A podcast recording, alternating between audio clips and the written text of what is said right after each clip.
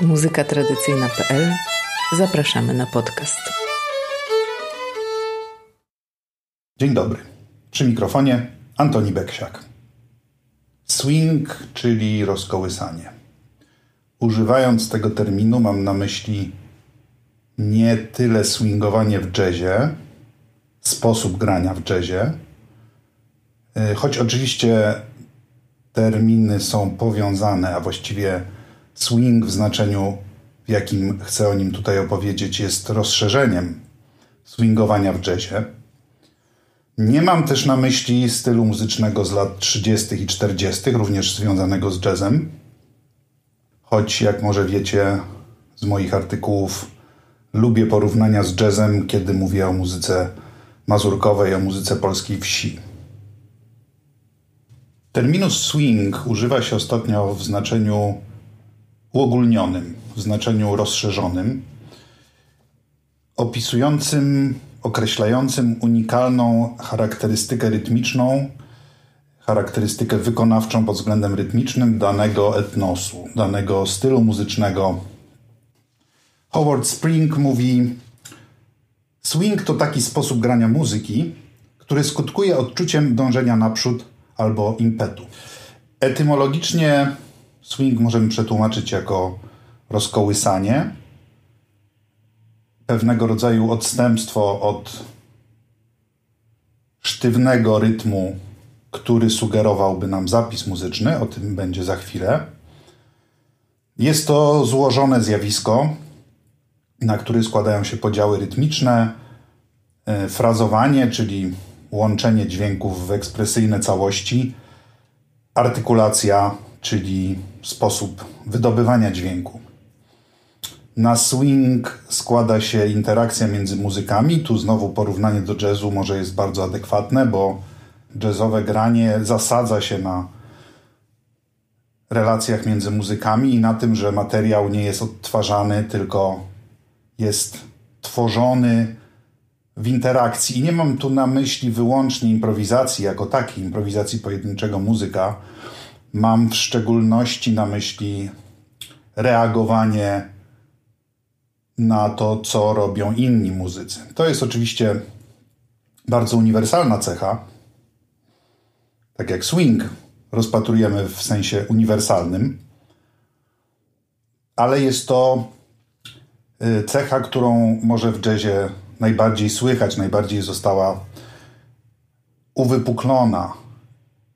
I też czasami mamy do czynienia z jazzem, w którym tych interakcji nie ma albo prawie nie ma i staje się on pewnego rodzaju fake jazzem, jazzem oszukanym. Przynajmniej takie jest moje odczucie krytyka i słuchacza jazzu.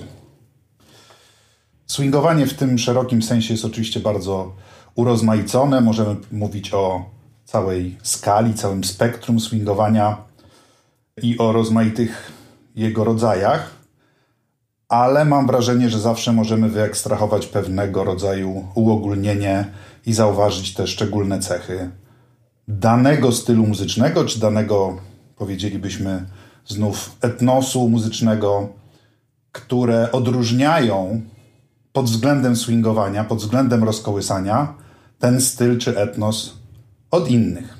Tutaj e, podkreślam moje głębokie przekonanie o tym, że rozmaite style muzyczne, rozmaite style muzyki etnicznej w szczególności mają cechy odmienne od siebie, a pod wieloma względami sprzeczne. I ich łączenie może coś nam dać nowego i ciekawego, ale jednocześnie nieodmiennie coś nam odbiera. W Mazurkach powiedzielibyśmy, że jedno z takich określeń, które możemy powiązać ze swingiem, może nawet utożsamić, to jest określenie granie pod nogę. Granie pod nogę, czyli granie w taki sposób, że tancerzowi się wygodnie tańczy, ale w tym się kryje właśnie sekret grania w stylu, sekret zgodności ze stylem. Ten sposób tańczenia, który tancerz zna, zgadza się wówczas z muzyką, a nawet muzyka pomaga w tańczeniu.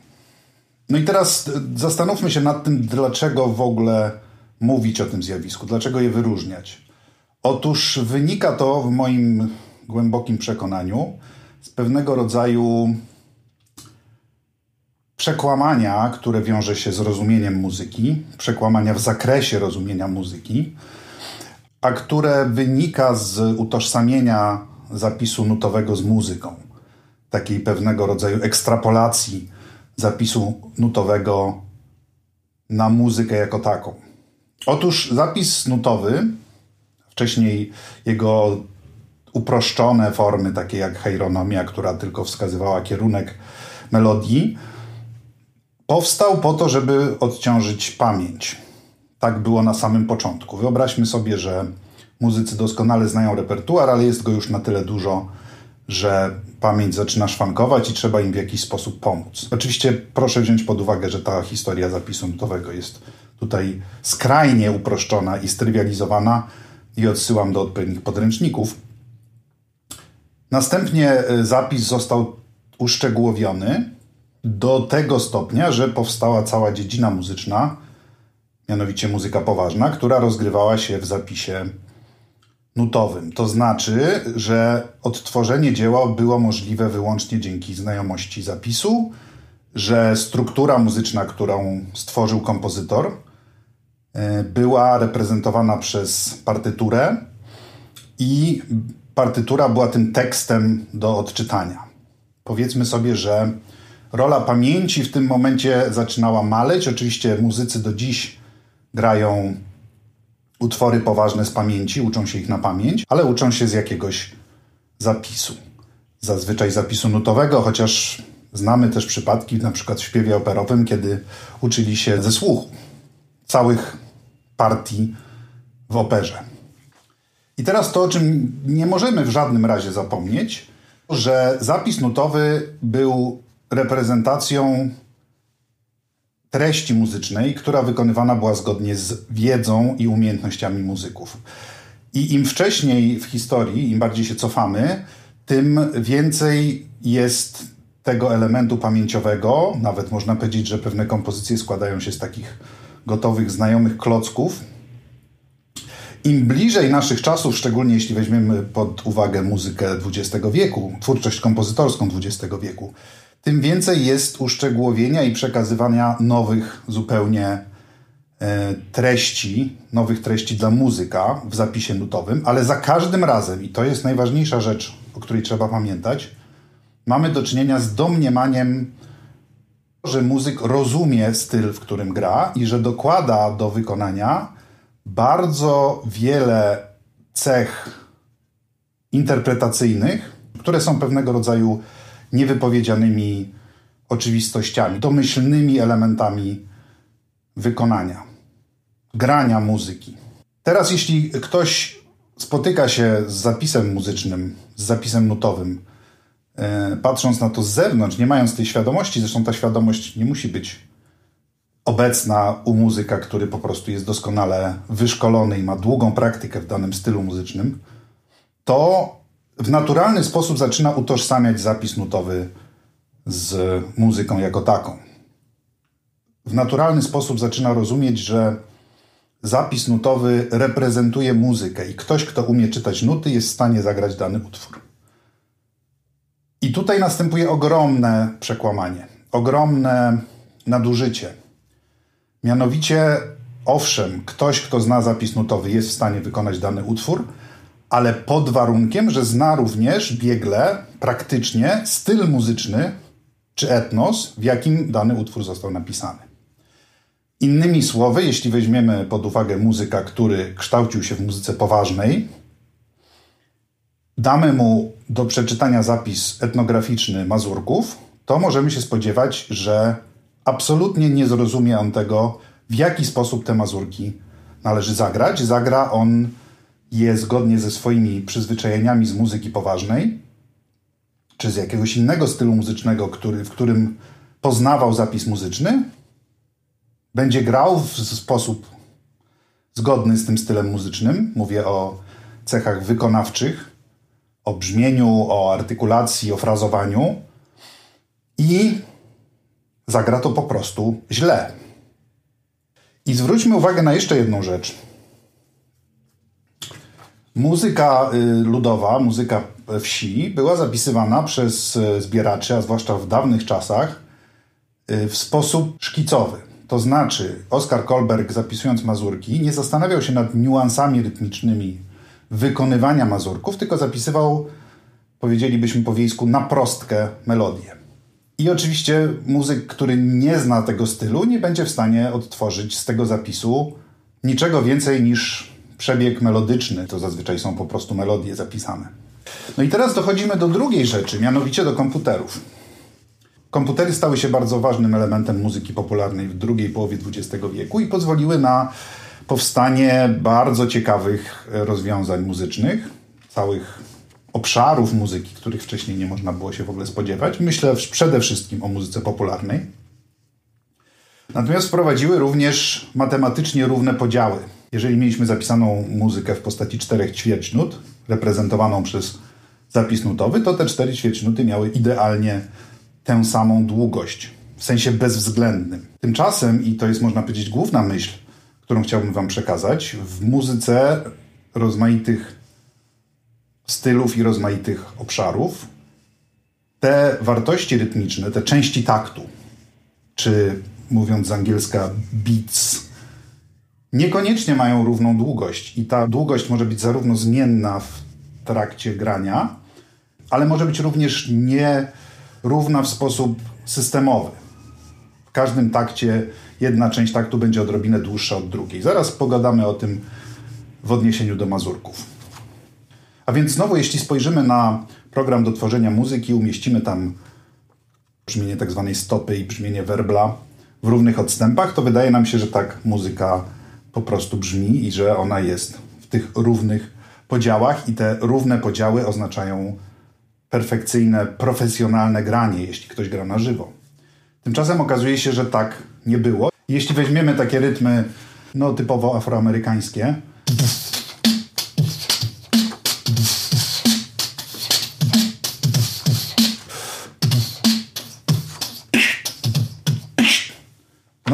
też usłyszymy tutaj bardzo silną specyfikę rytmiczną, bardzo silne odstępstwa od tego rytmu, który reprezentował skądinąd znakomity zespół Kraftwerk z Niemiec, pionierzy muzyki elektronicznej, tanecznej.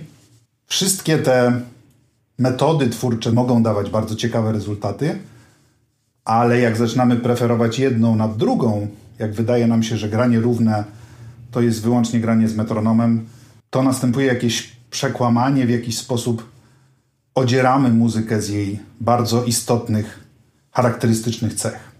I oczywiście twórcy oprogramowania muzycznego przez kilkadziesiąt lat uświadomili to sobie i wprowadzili rozmaite metody kompensacji, często bardzo sprytne, y, tych charakterystycznych cech dla danego stylu, co się zazwyczaj w oprogramowaniu oznacza terminem groove, ale czasem też swing – Natomiast dla bardzo wielu osób wciąż wyobrażenie muzyki jako równej to jest wyobrażenie muzyki jako bezwzględnie równej. Bezwzględnie w sensie matematycznym. Jeśli teraz spojrzymy na rytm mazurkowy i uświadomimy sobie, że części taktu nie są w nim równe, chociaż w zapisie i w komputerze byłyby równe, to zauważymy pierwszą charakterystyczną cechę wykonawczą, która nie musi być znajoma komuś, kto z tym stylem nie ma wiele do czynienia. A teraz pytanie, dlaczego nie ma wiele do czynienia? Tu jest bardzo istotna kwestia. Otóż jesteśmy wychowani w sonosferze muzyki popularnej Zachodu. Siłą rzeczy, każdy z nas słuchał tej muzyki w dzieciństwie, słuchał tej muzyki w młodości, jej rozmaitych przejawów, ale pozostających w obszarze stylistycznym, w systemie muzyki zachodniej Europy i Ameryki. I muzyka mazurkowa jest dla nas po prostu egzotyczna. Wiem, że brzmi to bardzo nieintuicyjnie, bo jesteśmy w końcu z Polski, dlaczego nie mielibyśmy rozumieć muzyki mazurkowej lepiej niż ktokolwiek inny. No ale skoro nie mieliśmy z nią kontaktu i skoro muzyka nie jest przekazywana genetycznie, tylko kulturowo, a to jest oczywiście temat na odrębne spotkanie, to jest dla nas nowa, jest dla nas egzotyczna i możemy w sobie wykształcić jej znajomość ale nie mamy jej wrodzonej. O tym porozmawiamy, myślę, innym razem. I to jest bardzo ciekawa y, rzecz. Zauważmy.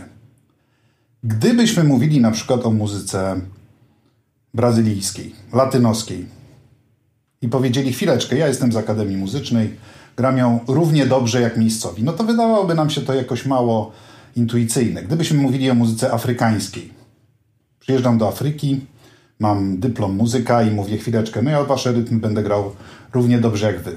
Nie powiedzielibyśmy, że to ma jakiś sens.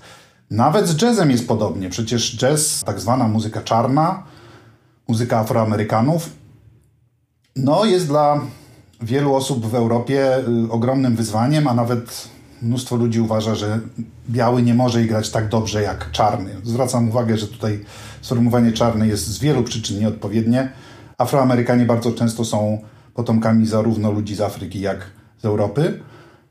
No ale przyjęło się czynić takie rozróżnienie. Nawet w przypadku muzyki góralskiej powiedzielibyśmy, że no, górale ją rozumieją lepiej niż my z nizin i możemy tylko chylić czoła i najwyżej podsłuchiwać, ale przecież nikt nie zagra tak jak oni. No i co robimy w tym momencie z muzyką mazurkową? Nie jesteśmy ze wsi, jesteśmy z miasta, a nawet ludzie ze wsi bardzo często nie mieli kontaktu z tą muzyką, bo ona jednak przestała funkcjonować zazwyczaj w latach 50., 60., w, w odpowiednim nasileniu, żeby móc e, rzeczywiście wychować młodych ludzi głęboko w kulturze mazurkowej. I dlatego lansuję tu taki termin skok na tożsamość. To jest e, świadoma zmiana pewnego paradygmatu muzycznego, w którym żyjemy. To jest świadome nauczenie się stylu, który jest dla nas, mimo że swój w znaczeniu historycznym, to obcy, mimo że mamy ciągłość biologiczną z tymi ludźmi, to nie mamy ciągłości kulturowej, która została brutalnie przerwana przez globalne przemiany, ale oczywiście szczególnie y, może burzliwe w Polsce. W związku z czym musimy świadomie dokonać skoków na tożsamość, wykształcić w sobie rozumienie tego stylu przez lata, często praktyki, przez lata grania. Tak zresztą z tym nowym odkryciem muzyki mazurkowej od 25 lat właśnie jest. Ludzie się powoli, ale coraz skuteczniej uczyli grać tę muzykę. Musimy dokonać tego świadomego kroku, pełnego pokory i pełnego uczenia się od początku, od podstaw, żeby się móc na temat tej muzyki wypowiadać zarówno słownie, jak artystycznie. Jestem o tym głęboko przekonany i jestem też głęboko przekonany, że mnóstwo muzyków yy, w swojej jakiejś pysze, niewiedzy, czasem właśnie poczuciu wyższości ze względu na te ogromne y, społeczne podziały w Polsce i ogromną niechęć wobec wsi i ogromne kompleksy. Musimy w sobie tę barierę pokonać. Tutaj Mazurki trzeba traktować, Mazurki mówię w uproszczeniu oczywiście, ze względu właściwie na to, że tę nazwę wylansował festiwal Wszystkie Mazurki Świata. Tutaj Mazurki trzeba potraktować jako jakiś ostatni bastion kultury, która ulega inwazji kulturowej z innego obszaru. Trochę można porównać to z językami praindoeuropejskimi, które objęły całą Europę w posiadanie, przychodząc ze wschodu, a gdzieś na samych krańcach pozostaje kultura Basków z ich językiem kompletnie nie mającym nic wspólnego z językami całej reszty Europy. Zupełny ostaniec. I Mazurki są takim ostańcem. Nie mają nic wspólnego z muzyką popularną, tak jak powiedzmy muzyka Wysp Brytyjskich wpłynęła w silny sposób na muzykę amerykańską, tworząc pewnego rodzaju fuzję z rytmami i z etnosem z Afryki. Tak Mazurki nie odegrały w tym żadnej roli. I trzeba to tak traktować jak tych basków muzyki. Jedną z pierwszych, jeśli w ogóle nie pierwszą płytą, z którą miałem do czynienia, poznając tę muzykę, była płyta Grajcie Dudy, Grajcie Basy, tak się nazywała na winylu, wydana przez Polskie Nagrania w wersji kompaktowej, nazywała się Polish Folk Music Songs and Music from Different Regions, o ile dobrze pamiętam. Są to nagrania w dużym stopniu przygotowane przez specjalistów z Akademii Muzycznej w latach 70. pod kierownictwem państwa sobieskich. I tam są piękne nagrania y, z udziałem śpiewaczki Walerii Czubakowej. Słuchałem ich i miałem takie silne poczucie, że jest ogromne właśnie rozkołysanie w tej muzyce. Jest taki rodzaj tego swingu, który po prostu pokazuje jakąś taką swobodę, takie żonglowanie różnymi niuansami rytmicznymi, żonglowanie akcentami to są bardzo charakterystyczne cechy, zwłaszcza dla polskiej muzyki śpiewanej, ale oczywiście również instrumentalnej. Wspaniała rzecz i myślałem o tym, że to jest absolutnie nie mniej rozkołysane niż muzyka tak zwana czarna, niż muzyka latynoska, tylko że nikt nie jest w stanie tego docenić. Oczywiście nie nikt w ogóle, ale relatywnie nikt. Po prostu słuchacze nie są na to uwrażliwieni. Jest coraz więcej tych słuchaczy, którzy są na to uwrażliwieni, ale w szerokim sensie nie są. A poza tym obcujemy z taką bardzo wiejską, bardzo staromodną i bardzo źle się kojarzącą dla wielu osób wymową, brzmieniem głosu, gwarą. I to odciąga naszą uwagę od tego rozkołysania. Jako tako bym śpiewała, ale kiedy nie mam nuty, a zabrały mi ją druz było i zrobiły z niej buty.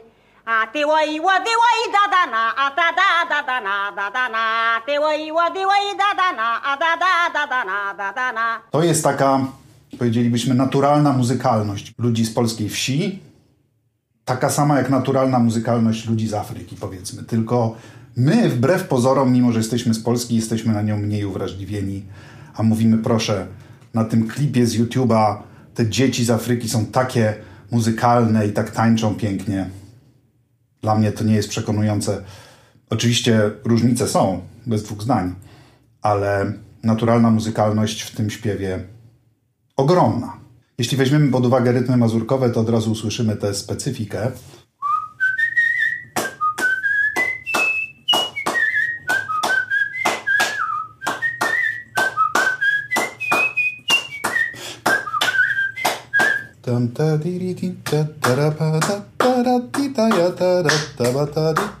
I wyraźnie usłyszymy, że ten rytm nie jest równy w sensie bezwzględnym, ale jednocześnie, że jest równy w rozumieniu muzyka, w jego głowie jest równy. To jest paradoks, ale taka jest prawda.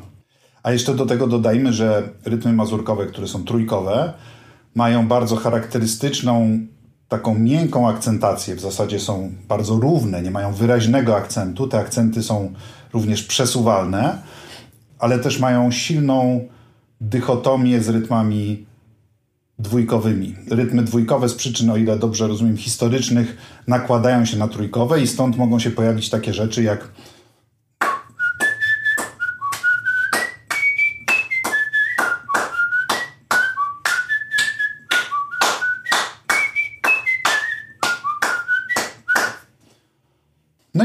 chciałbym się powołać na Chopina. Na Chopina zawsze warto się powołać. To nobilituje. Fryderyk był kompozytorem, który czerpał z Mazurków.